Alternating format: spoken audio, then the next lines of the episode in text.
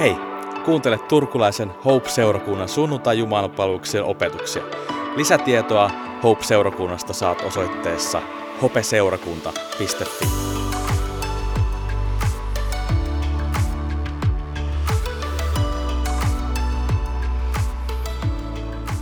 Moikka ja tervetuloa kahdeksanteen Yksi Jeesus ilman lisukkeita sarjan osaan ja pariin. Me ollaan tämän kesän aikana käyty läpi hebrealaiskirjetta ja aletaan olla loppuviivoilla tämän sarjan suhteen.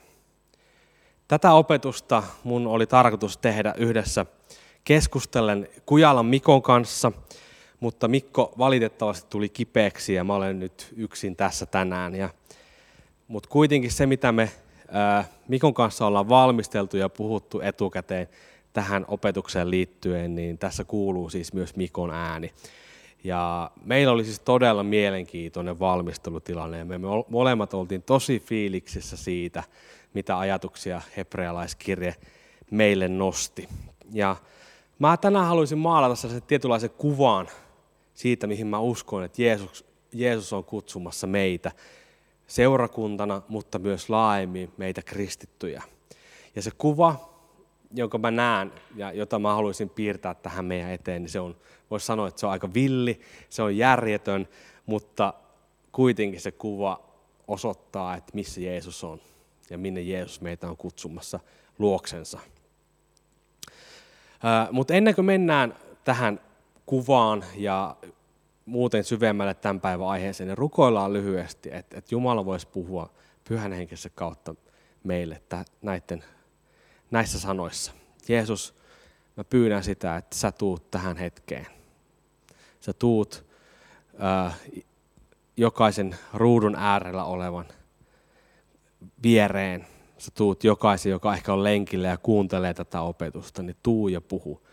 Älä puhu vaan niitä sanoja, mitä mä sanon, vaan puhu, puhu se, mitä sä haluat sanoa tämän opetuksen ja näiden sanojen kautta. Jeesuksen nimessä, aamen. Ennen kuin mennään tämän päivän aiheeseen, niin mä jälleen kerran äh, vähän avaan ja muistutan muistin virkistämiseksi, että mistä hebrealaiskirjeessä on kysymys. Näiden kirjeen vastaanotteen konteksti on se, että, että, että että kristityiksi kääntyneet juutalaiset ovat palaamassa takaisin synagogaan välttääkseen vainoja, joita kristityt olivat alkanut kokea. Ja sen takia koko tämän kirjeen ajan kirjoittaja nostaa, voisi jopa sanoa, että melkein kaikki juutalaiselle tärkeät elementit ja henkilöt ja osoittaa Jeesuksen olevan parempi ja suurempi kuin mikään niistä, joita hän mainitsee ja luettelee. Mä voisin mainita tästä enkelit, vanhan testamentin profeetat, suurimman profeetan Mooseksen, Jerusalemin kaupunkina ja kaiken kukkuraksi vielä laki, jossa, josta kirjoittaja kirjoittaa esimerkiksi luvussa 10 ja jakeessa 1 näin. Laissa siis on vain varjo tulevasta, paremmasta todellisuudesta, ei sen ilmentyvästä. Ja luvussa 7 jakeessa 19. Eihän laki tehnyt mitään täydelliseksi, sen tilalle me olemme saaneet parempaa, toivon, joka antaa meille uskalluksen lähestyä Jumalaa. Ja se, mistä hebrealaiskirjeen kirjoittaja puhuu, on sitä, mistä jo profeetta Jeremia profetoi vuosisatoja aikaisemmin. Hän sanoo näin, että minä panen lakin heidän sisimpäänsä, kirjoitan sen heidän sydämeensä. Eli laki Kristuksessa ei ole enää vain joku ulkoinen – ulkoisesti ohjautuva, etäinen, vaan se on sisäisesti meissä. Kaikki tämä on tapahtunut sen tähden, mitä Jeesus teki ristellä. Hän täytti kaikki lain vaatimukset ja teki sen, mistä profeetat olivat profetoineet vuosisatoja aikaisemmin. Hän myös osoitti olevansa se, jolla on auktoriteetti ylilain. Ja siksi Jeesus on parempi ja suurempi, täydellinen kuin mikään, mitä, mihin tämä kirjeen kirjoittaja vertaa Jeesusta. Ja kaiken tämän pohjalta kirjeen kirjoittaja kirjoittaa kutsun, tämän maalauksen, joka löytyy 13. luvusta ja johon me halutaan tänään pysähtyä. Jakeet 12-14 luvusta 13. Siellä sanotaan näin.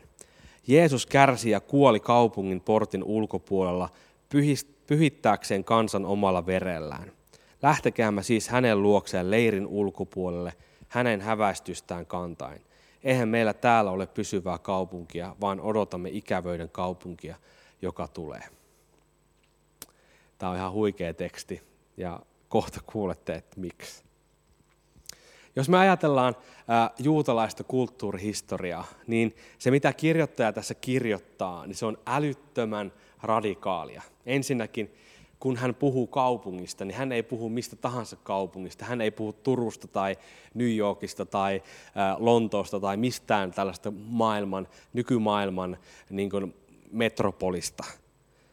Hän puhuu Jerusalemista, joka on, voisiko sanoa, että juutalaisille maailman keskus kaupunki Jerusalem, joka symboloi sitä liittoa, joka Jumalalla on hänen kansansa kanssa. Ja se oikeastaan symboloi koko juutalaisten, juutalaisen kansan elämää Jumalan alla. Ja Jerusalemin nimenä voisi kääntää suomeksi sanoin rauhan tyyssiä. Toisekseen tämä kirjeen kirjoittaja kirjoitti leiristä. Kirjeen vastaanottajien ajatukset menee suoraan Exoduksen jälkeiseen aikaan. Eli Exodus on se aika, tai se hetki, jolloin Jumala vapautti Israelin kansan Egyptin orjuudesta. Ja nyt he ovat vaeltamassa siellä erämaassa. Ja voisi sanoa, että erämaassa juutalainen kansa ja koko kansan elämä organisoituu uudestaan. Jopa niin pitkälle voidaan todeta, että, että, että juutalaisista – kansasta tuli yhtenäinen kansa ää, erämaassa. Ja yksi asia, mikä symboloi kansan tulemista kansaksi, oli se, miten Jumala asui kansansa keskellä ja miten Jumala neuvoi ja ohjasi kansaa leyriytymään erämaassa. Ilmestysmaja, paikka, jossa Jumalan läsnäolo lepäsi maan päällä, pystytettiin aina leirin keskellä silloin, kun leiriydyttiin. Ja koko kansa leiriytyi ilmestysmajan ympärillä, aivan kun se leiri suojelisi sitä ilmestysmajaa ja sitä kaikkein pyhintä, missä Jumalan läsnäolo lepäsi siellä ilmestysmajan sisällä.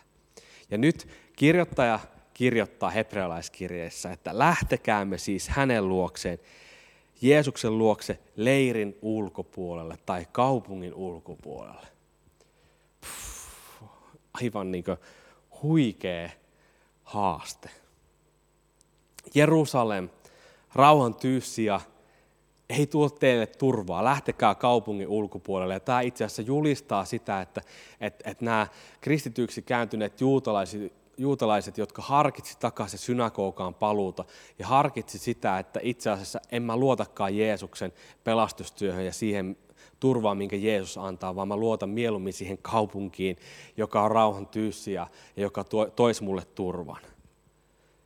Niin kirjeenkirjoittaja sanoi, että ei, lähtekää kaupungin ulkopuolelle, leirin ulkopuolelle, Jeesuksen luokse. Hän on teidän turva, hän on teidän pelastus. Ja itse asiassa tämä rauhan tyyssi Jerusalem tuli tuhoutumaan muutaman vuosi tämän kirjeen kirjoittamisen jälkeen. Se ei tullut tuomaan turvaa, jota ihmiset odotti sen tuovan. Ja toisekseen kaupungin keskellä oleva temppeli, eli voisiko sanoa 2.0 tai 3.0 versio ilmestysmajasta, ei tuo turvaa. Lähtekäämme kaupungin ulkopuolelle, jossa Jeesus odottaa. Jeesus, joka on teidän turva. Ja tämä ei jää vaan tähän. Jos me ajatellaan syvemmin, jos me mietitään, että mitä tämä voisi tarkoittaa käytännössä, mitä kirjoittaja sanoo, niin se on vielä radikaalimpaa Mistä kirjoittaa oikein puhuu, kun hän puhuu kaupungin ulkopuolelle menemisestä, leirin ulkopuolelle menemisestä, kantaen Jeesuksen häväistystä? Jos me ajatellaan, että minne Jeesus kanto sen oman häväistyksensä, niin silloin kirjoittaja tarkoittaa paikkaa kaupungin ulkopuolella, jonka nimi oli Kolkata, jota kutsuttiin myös pääkallopaikaksi. Se on paikka, joka tunnettiin väärintekijöiden rangaistuspaikkana. Se on paikka, joka symboloi kaikin tavoin hylätyksi tulemista ja kuolemaa ja tuomiota. Ja tätä ajatusta voisi vielä, vielä, vielä, vieläkin pidemmälle. Kun opetuslapsista Pietari ensimmäisenä tunnusti Jeesuksen juutalaisten odottamaksi pelastajaksi, Messias kuninkaaksi, elävän Jumalan pojaksi, Jeesus sanoi hänelle, tälle kalliolle minä rakennan kirkkoni, sitä eivät tuonelan portit voita. Ja mä haluan vähän keskittyä tähän sanaan tuonela tai helvetti, mitä sanaa sä halutkin käyttää. Sana, jota Jeesus käytti tuossa tilanteessa, kuvaa paikkaa, johon kuolleet menivät. Ja Uusi testamentti käyttää muutama yleisesti tuohon aikaan tunnettua sanaa helvetistä. Ja yksi näistä sanoista viittaa Hinnomin laaksoon Jerusalemin ulkopuolella. Ja tässä laaksossa oli tehty ihan mielettömiä hirveyksiä vanhan testamentin aikaan. Ja Uudessa testamentissa tämä paikka ja tämä ää, sana, niin se, on, se viittaa vastakohtaan kaikelle sille, mitä Jumalan valtakunta edustaa ja on. Aikanaan tuossa laaksossa, Hinnomin laaksossa, oli uhrattu lapsia vieraille Jumalille. Ja Jeesuksen aikana tämä laakso tunnettiin kaatopaikkana, jossa paloi ää, tuli, ikuinen tuli, joka ei sammunut jonne heitettiin kaikki roskat ja kaikki hylättiin sellainen, millä ei ole enää mitään käyttöä.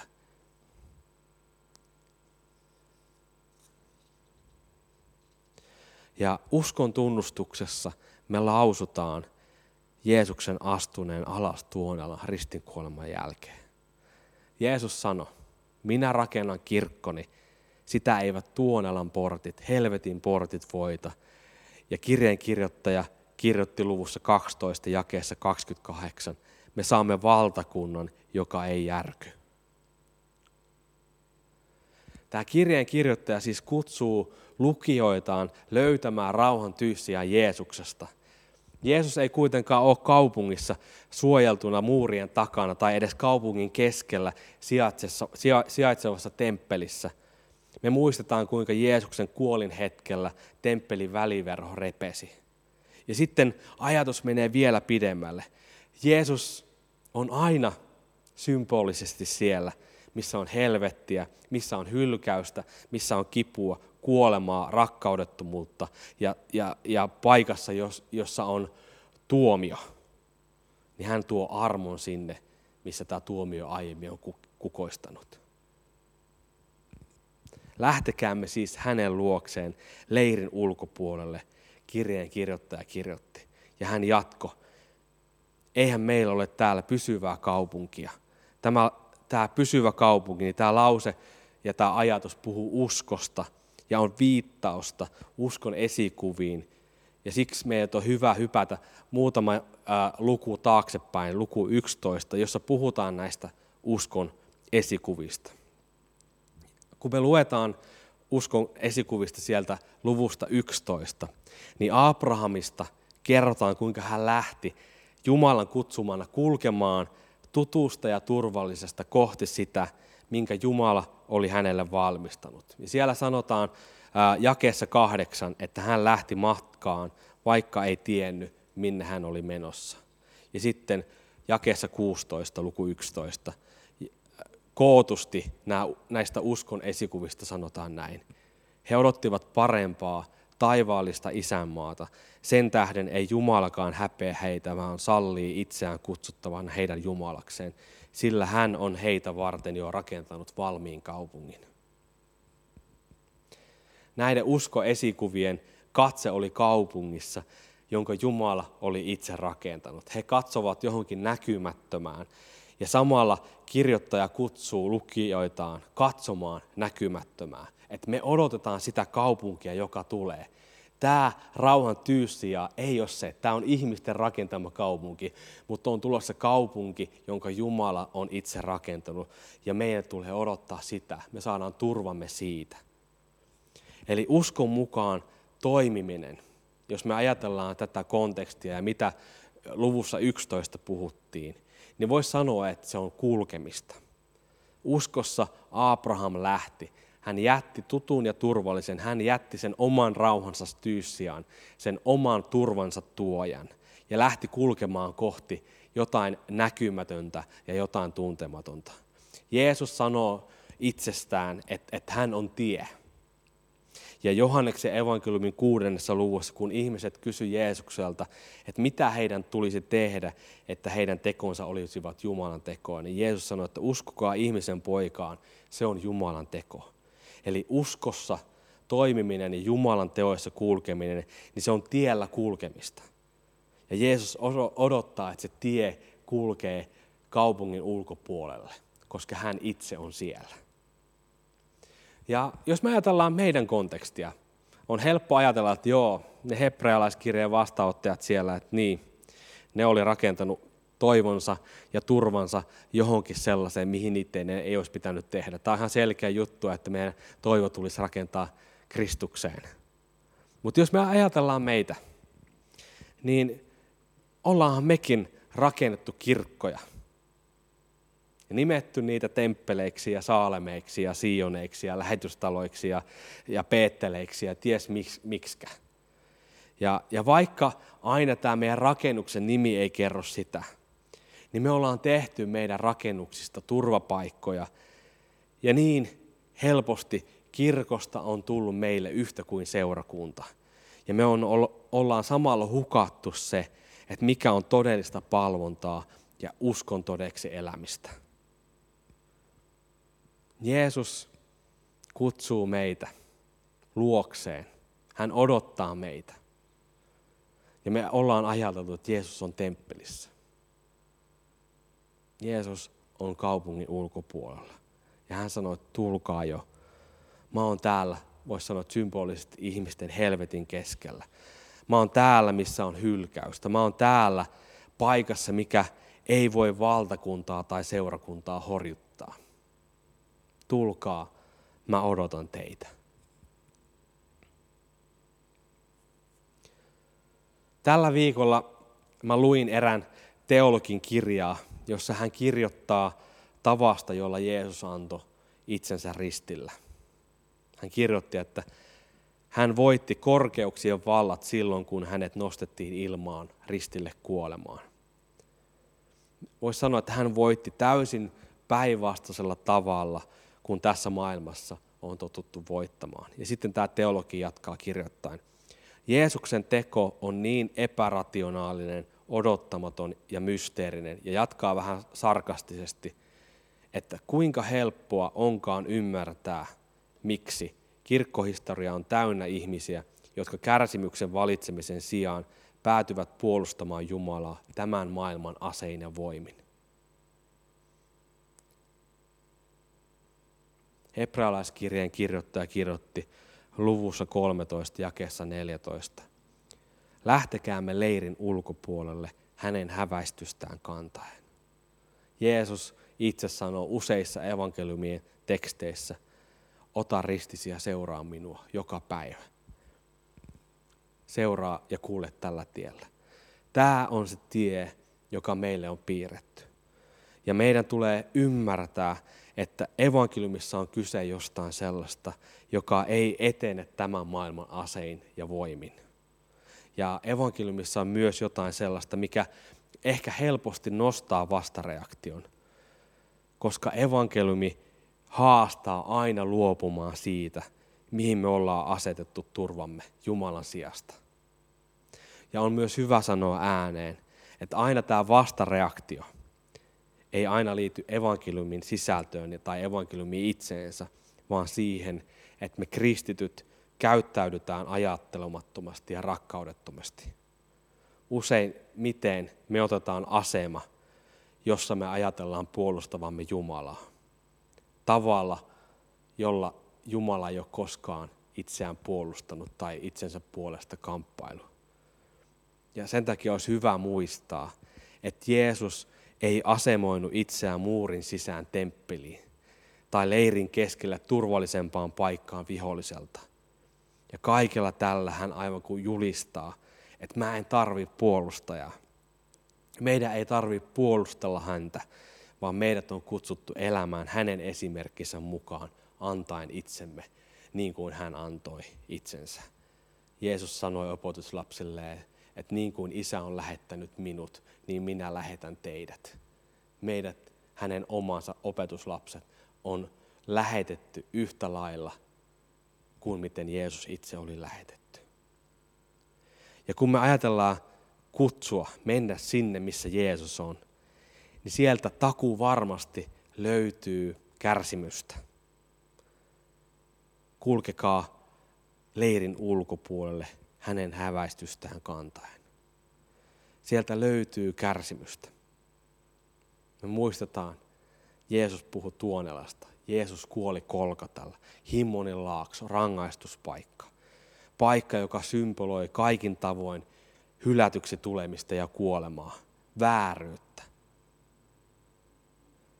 Jeesuksen tavoin meidät on kutsuttu menemään näihin paikkoihin, koska Jeesus on siellä. Ja meidät on myös kutsuttu toimimaan siellä tavalla, jolla Jeesus toimi. Jeesus otti sen kärsimyksen itse kannettavaksi. Ja se on äärimmäistä empatian osoittamista. Irvin McManus postasi Instagramiin muutamia päiviä sitten seuraavan ajatuksen empatiasta. Hän kirjoitti näin. Empaattinen ottaa toisen sydämen ja asettaa sen omaan sieluunsa. Jeesus toimi tällä tavalla ja Jeesus kutsuu meitä toimimaan samalla tavoin. Kärsivän rinnalla, kärsivän kärsimyksestä voi tulla mun omaa. Jeesus kutsuu meitä leirin ulkopuolelle, pois kaikesta sellaista, johon me ollaan asetettu turvamme hänen sijaan. Hän kutsuu meitä kulkemaan uskossa tiellä kohti kaupunkia, joka on tulossa meitä vastaan. Kohti kaupunkia, jossa ei ole itkua, ei kuolemaa, ei kipua, ei, ei, ei rangaistusta, vaan siellä on rakkaus ja Jumalan läsnäolo. Ja kun me kuuletaan vastaan tätä kaupunkia, niin samalla me kuuletaan uskossa niissä teoissa, jossa, jossa tämä kaupunki voi tulla todelliseksi ihmisten elämässä. Ja mä uskon, että tämä on kutsu meille seurakuntana. Jeesus sanoi, että tulkaa. Tulkaa yhdessä leirin ulkopuolella. Kulkekaa uskossa tiellä kohti sitä, mikä on tulossa meitä vastaan. Tämä valtakunta, joka on tulossa ja on jo nyt, ei järky. Mutta muistakaa, että tässä valtakunnassa kaikki on käännetty ylös alasin. Heikkoudesta löytyy voima, kuolemasta löytyy elämä, kärsimyksestä löytyy voitto ja luovuttaessa vastaanottaa suurimman arvon. Jeesus sanoo, tulkaa, mä odotan teitä. Rukoillaan. Jeesus, me kiitetään siitä, mitä sä oot tehnyt. Me kiitetään siitä, miten niin kuin merkityksellinen ja miten niin kuin täydellinen se uhri, jonka sä annoit, oli. Ja me voidaan tästä todellisuudesta käsin kulkea kohti sitä, mitä sä oot meille valmistanut. Ja me halutaan pyytää anteeksi, että me niin usein jotenkin niin kuin heikennetään, tislataan sitä, mitä sä oot tehnyt. Laimennetaan sitä. Sä oot niin paljon enemmän ja sä oot niin paljon suurempi kuin mitä me ymmärretään. Ja Jeesus, anna meidän kuulla se kutsu, kulkea niihin paikkoihin, jotka me ollaan nimetty pimeydeksi. Ja nähdä, kun me tullaan ja saavutaan sinne, missä sä oot. Että itse asiassa tämä paikka ei pysty millään tavalla järkyttämään sitä, mitä sä oot tekemässä. Ja valtakuntaa, jonka sä oot jo maan päälle, päälle perustanut kuolemallasi ja ylösnousemuksellasi. Jeesuksen nimessä.